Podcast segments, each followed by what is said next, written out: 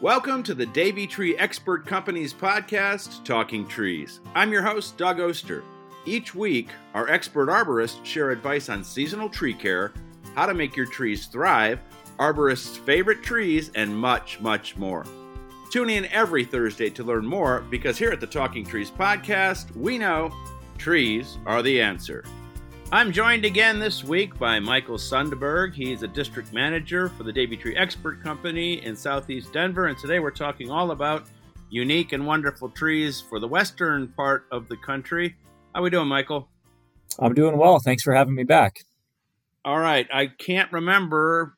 Well, this is what I remember from our last talk is there aren't a lot of native species that you work with. Is that do I have that right? Yeah, for Colorado, we've got some of our trees up in the mountains, but when you get down into the plains or in Denver, we don't have a lot of trees that just naturally belong here. It's a lot of high prairie kind of grassland area, desert area. So only where you have good water sources, you'll have trees um, exist kind of in a native sense. So we don't have a lot to write home about in Colorado on interesting trees. We've got a few, but it definitely gets you know more interesting the further west you go. So stereotypical Easterner, I'm thinking like aspen trees or something like that, or am I off base there? Yes, we definitely uh, love our aspens out here. Um, they're a real fun species because they send out, you know, underground roots to pop up new trees with. So you'll end up having these large organisms that it's all the same tree really um, with aspens. So that's kind of a fun thing about them. And then obviously really nice white bark, great fall color, like deep vivid yellows and oranges and then the leaves kind of tremor in the wind um, because the way that the little petiole is shaped that attaches the leaf to the stem um, it's kind of flat and so it catches the wind and batters back around and that's where you get kind of those dancing leaves which is kind of pretty. So explain to me the roots. You were saying that it's like they're all connected somehow is, is that right or? Yeah they'll start with like a parent plant and then they'll send out underground runners that'll then sprout up new aspen trees and they're they're basically clones, right? I mean, they're the same. They're coming from the same root system, right? Yeah, exactly. And and uh, it always seems like when people have an aspen in their property and it sends up new aspen trees, those do really well. But if you try to just plant an aspen tree from the nursery, it's always a challenge because it's not their normal way to to reproduce. Well, isn't that just like Mother Nature? Out in the wild, those aspens are making more trees every year, and then when we try and plant them, we have got got to baby them along, huh? Exactly. Yeah. It's it's kind of that irony factor that people get frustrated by because they'll you know lose an aspen or something, and if they didn't have any shoots growing up, they want to replant, and then it's a struggle. But people that have an aspen sometimes can't get rid of all the the shoots, and then their yard gets full of them, and they can't get rid of them. So. So let's uh, talk about some unique trees for out that way, as far west as you want to go. What's the first one on your list? Well, if, if we can go as far west as Hawaii, I definitely have some fun ones. Um, sounds fun to me. Yeah, I, especially on a dreary day like today, I could use a Hawaiian day instead of this uh, cold weather we're still getting in winter for Colorado. But um, there's uh, these Cook Island pines that they have out there, and they've got them planted further past Hawaii as far as like you can grow them in California. Um, they kind of originate from further southwest of that region in like the Pacific Ocean. Um, but they're kind of a fun tree because they've been known to lean towards the equator. Um, if you're in the northern hemisphere, they lean south. If you're in the southern hemisphere, they lean north. And they've even said they'll lean harder if they're further away. I mean, it could just be them chasing some winter sunlight, but a lot of trees will self correct a lean and try to be more symmetrical um, just with how they grow up. But there might be something in the genetics of those Cook Island pines that causes them to lean if they can find more sun and just really go that direction, which is kind of fun. Um, they look really cool, like really tall, straight trunk, except for the direction it'll be leaning, and then just branches coming off of them, very like Christmas tree like, but tall and narrow. Um, so those are really cool if you're ever out and about. Um, they really stick out in the landscape because they get quite tall too. Does it need to be like a tropical climate, or yeah, so we would never ever be able to have them out here with how cold we get. But you know, places like California, Hawaii, um, they can be cultivated and grown in, and they do quite well. You know, I, I want to go off topic for one second because we started talking weather. When does winter over for you there? Usually, I would say now, except for we've had a very cold, extended winter. Um, kind of what the uh, groundhog was saying is pretty much what we've been dealing with. Uh, March is often our snowiest month, but you get a lot of warm days, and uh, we've got I think the 14th coldest winter on record this year. So very unusual because we've had a lot of previous winters in the past 10 years that were just warm and dry, um, unusually dry. And this year we've had snow every week, and um, yeah, the snow has stuck around a lot longer than I'm used to, so it's kind of freaking me out. And here in the east, we have barely had a winter, so I'm not complaining, but it's it's weird. I'm happy to ship our winter back to you anytime because we're used to having lots of sunshine and dry weather by now, and um, you know the occasional dumping of wet, heavy snow, and that's what ends up breaking a lot of our trees, unfortunately. But we're we're kind of eager to move on from winter now. Oh, even we are too. Even though the winter's mild, you're always eager to to move on. Uh, over here, the daffodils are blooming, and so now there's no turning back. It'll get called again, but there's no turning back. So back at the task at hand, what else are you thinking when you're thinking of something something cool, different, unique that'll grow out that way? You know, I'd say like when you look at some of the things you'd find out west, like in California. I mean, you've got your giant sequoias and coastal redwoods. That would be a big draw um, even for like tourism reasons, you would actually go out of your way for a long drive to make sure you can see some of the cool trees they have there. Um, they've got the tallest tree, um, I think it's called Hyperion, and then they've got the largest tree by volume with you know General Sherman. Um, those just kind of blow my mind because they stick up above the rest of the trees around them by like twofold or threefold. Um, they're just amazingly large and loving the weather that they're sitting in. Um, really good growing conditions for them, but unfortunately, we can't pull those off in Colorado. So I'd have to head to California to get into there and kind of a bucket list for me as an arborist to check out those chart toppers.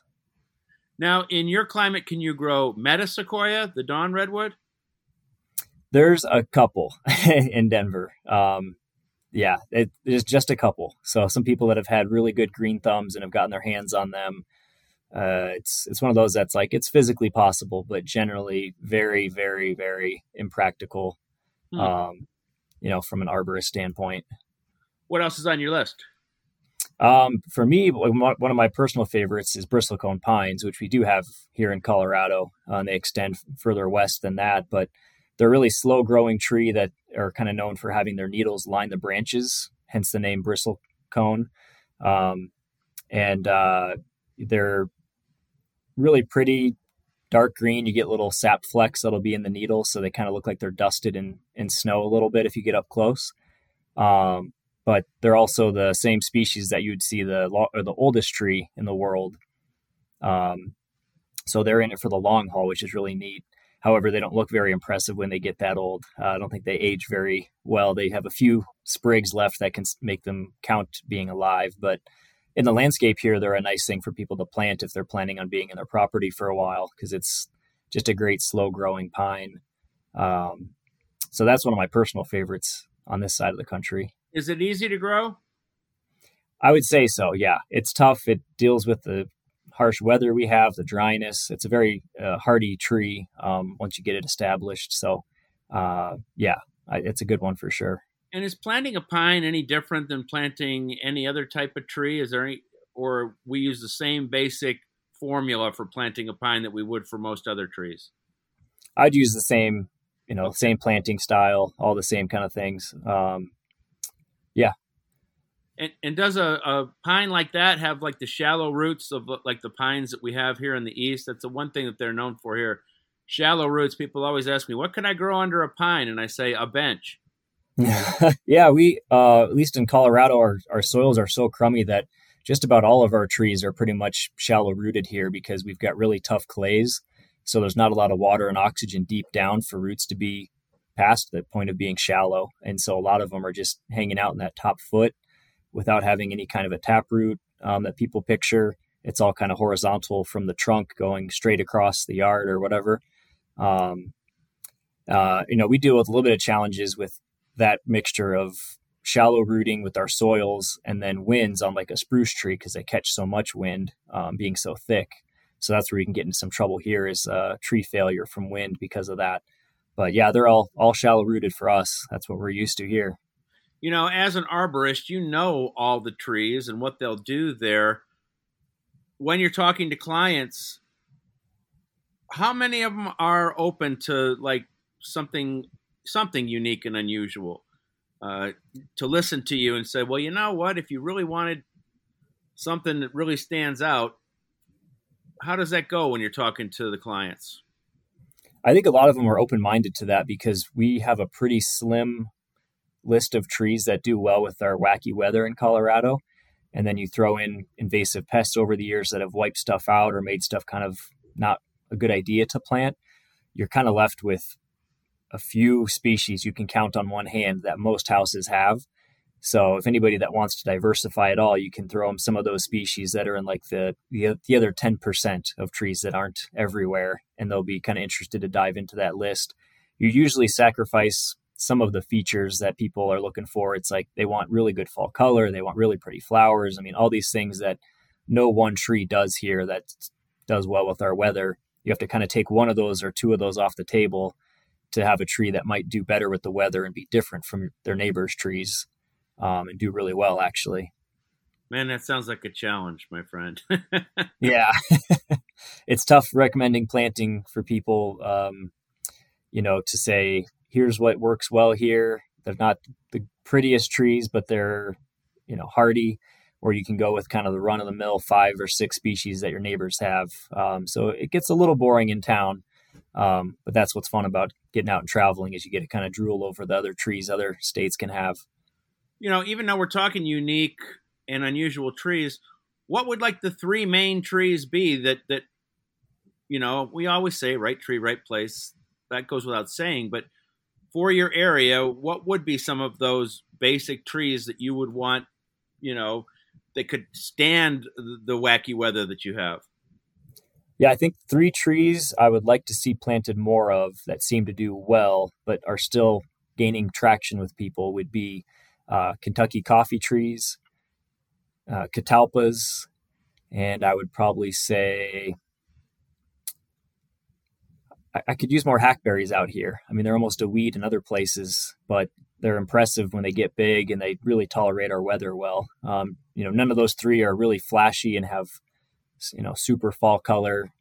Um, you know, you get some really pretty flowers with the catalpa flowers, but then people hate those long pods. So it's always those trade offs that you look for to see how willing somebody is to to try something new. And uh, I don't know, those are some of the ones I think we should plant more of. Otherwise, we're kind of drowning in autumn blaze maples, honey locusts, uh, and chanticleer pears, and you know, pines and spruce. That's pretty much most yards out here. Well, I think you and I talked about catalpa once before, and whenever it comes up on the podcast, that's a tree I grew up with. You know, that was right in our backyard, and yeah, my dad hated the seed pods, but that was a really cool tree. You know, before they drop, they're just you know they're the coolest looking thing to me. Like a giant bean, I guess would be a way I'd explain it. Oh um, yeah and then you know I only know a little bit about Kentucky coffee tree, but I know that those that love it, they they just they just love it. They just think it's it's the most awesome tree. Like you said, it's not the showiest tree in the world, but talk a little bit about it. Why do you like it? Um, for us, like the hardiness comes first because it can actually serve you know survive our weather. So that's the first barrier of entry. But um, they've got a really cool pattern with how the leaves branch off of each uh, you know or how the leaves go off of each branch. So it's kind of unique how its um, leaves are arranged. They're very unimpressive when they're brand new because they just look like a stick in the ground. Um, it isn't until they're more of a teenager that they do more branching and it looks like a tree in the winter.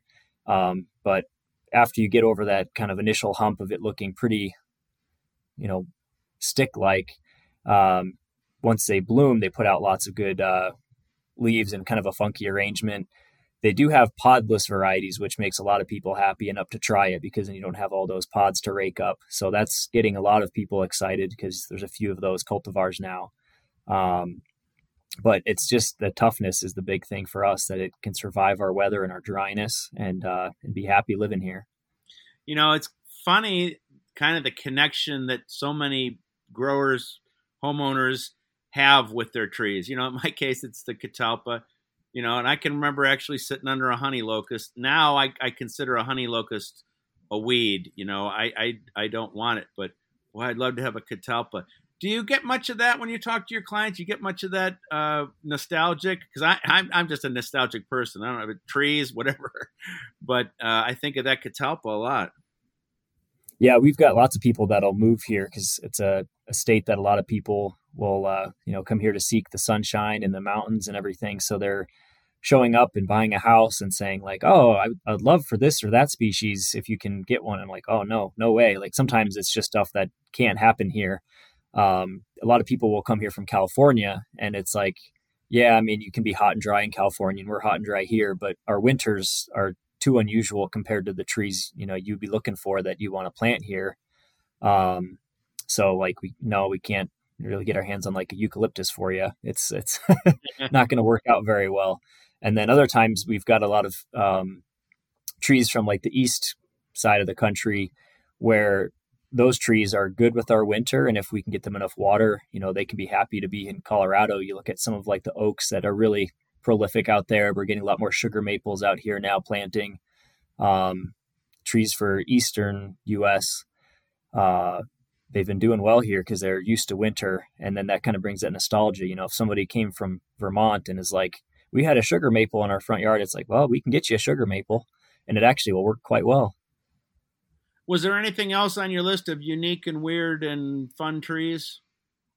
Yeah, I would say um, another one to pull from Hawaii would be they've uh, they've got some banyan trees out there, but one of them in the um, town of Lahaina on Maui is in this little courtyard area, and the tree has about a two acre spread of its canopy. So wow. it's really cool coming off of you know one trunk branches up and kind of horizontal, and then they send down um, you know vertical like aerial roots that'll drop down and eventually anchor to the ground to hold up the tree so it can keep spreading sideways. Um, so it's a really fascinating tree because it's just an enormous coverage that it gets you um, laterally. It's not that tall but really really wide uh, full of birds and it's like right in this courtyard there. Um, sometimes you'll be on a hike out there and run into one in the wild too which is really neat but you know the trunks are like 10 feet wide and then they branch off and send down these other trunks all over the place like arms you know propping themselves up.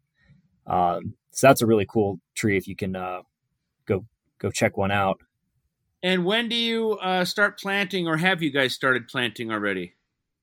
Well we're eager to start planting because then we'd feel more like spring but probably more realistically april and may is going to be our big spring planting season. Uh, a lot of the nurseries will start getting their trees in at the end of the month. And uh, you know soil here it's it's cold, but it's not like permafrost. You could still dig a hole right now. Um, it's more availability and maybe not having such weather swings as you get a brand new tree put into the ground at someone's house that you're trying to kind of avoid, as we might go from a 60 degree to a zero degree swing in a hurry. So, I mean, one of the things that I always see on the news out here, looking from the east, is, are these late snows that you get.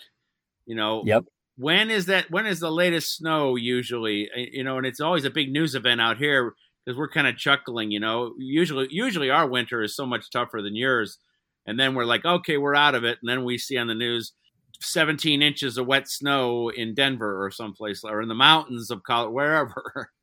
Yep I, i'd say like one of the most interesting ones we had was um, we had a really bad mother's day snowstorm and that's generally been the day that everybody's confident about getting out, planting their bulbs, doing all that kind of gardening activity because we've we've made it out of the snow season.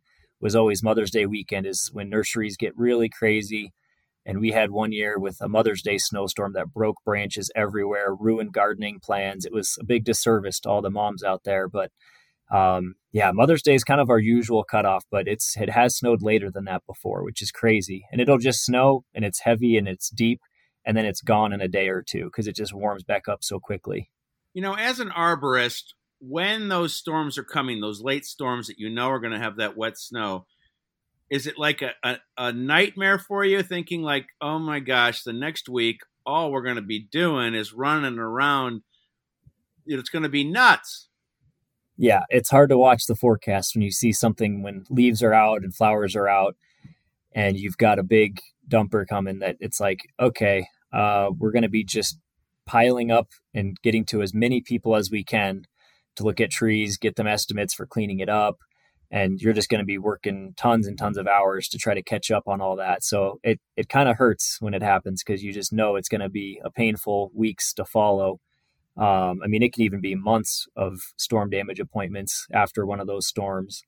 Uh, so they they're kind of painful for us, um, and we hate to see the trees break too because Mother Nature does a horrible job at pruning. And when these leaves come out, they're they're just listening to the weather and they're thinking it's safe, and then you get a big heavy snow on them and they break in the worst kind of ways. Um, and then the trees are, are, you know, kind of permanently disfigured and you'll be able to look back at someone's yard and look at a big wound up in the tree and be like, oh, yeah, I remember that in 2018. I remember that one from 2020. You know, you start to get that mental record of where all the breaks happened in some people's trees. Um, and then, of course, some people just lose them to the point where they get cut down, and that's like the absolute worst. So, yeah, that's kind of the one frustrating thing about our crazy weather is that the trees have no way to hold off until the snow is cleared. And all you can do is, you know, prune them in advance to try to help reduce some weight and do some thinning and give them a chance to not catch as much. But when you get 18 inches with leaves out, it doesn't matter a whole lot what else you've done with the tree. It's possible to break. So, well, Michael, I'm going to leave it right there. I'm sorry you had such a tough winter. I'm sure we'll get it next year and you'll have an easy one. That's the way it usually works thanks for your time. Thanks for the great information. And boy, I, I got to look up that one tree you said, that one in Hawaii, man. That looks really cool. Thanks. Yeah, again. absolutely. Yeah, thank you for having me again. Tune in every Thursday to the Talking Trees podcast from the Davey Tree Expert Company. I am your host, Doug Oster. Next week, we've got some great tips to get a jump on pests before they can get a foothold on your trees. And do me a favor, subscribe to the podcast so you'll never miss an episode and we're getting lots of great ideas and feedback through email. Send me a message at podcasts, that's plural, at davey.com. P O D C A S T S at D A V E Y.com. And as always, we'd like to remind you on the Talking Trees podcast trees are the answer.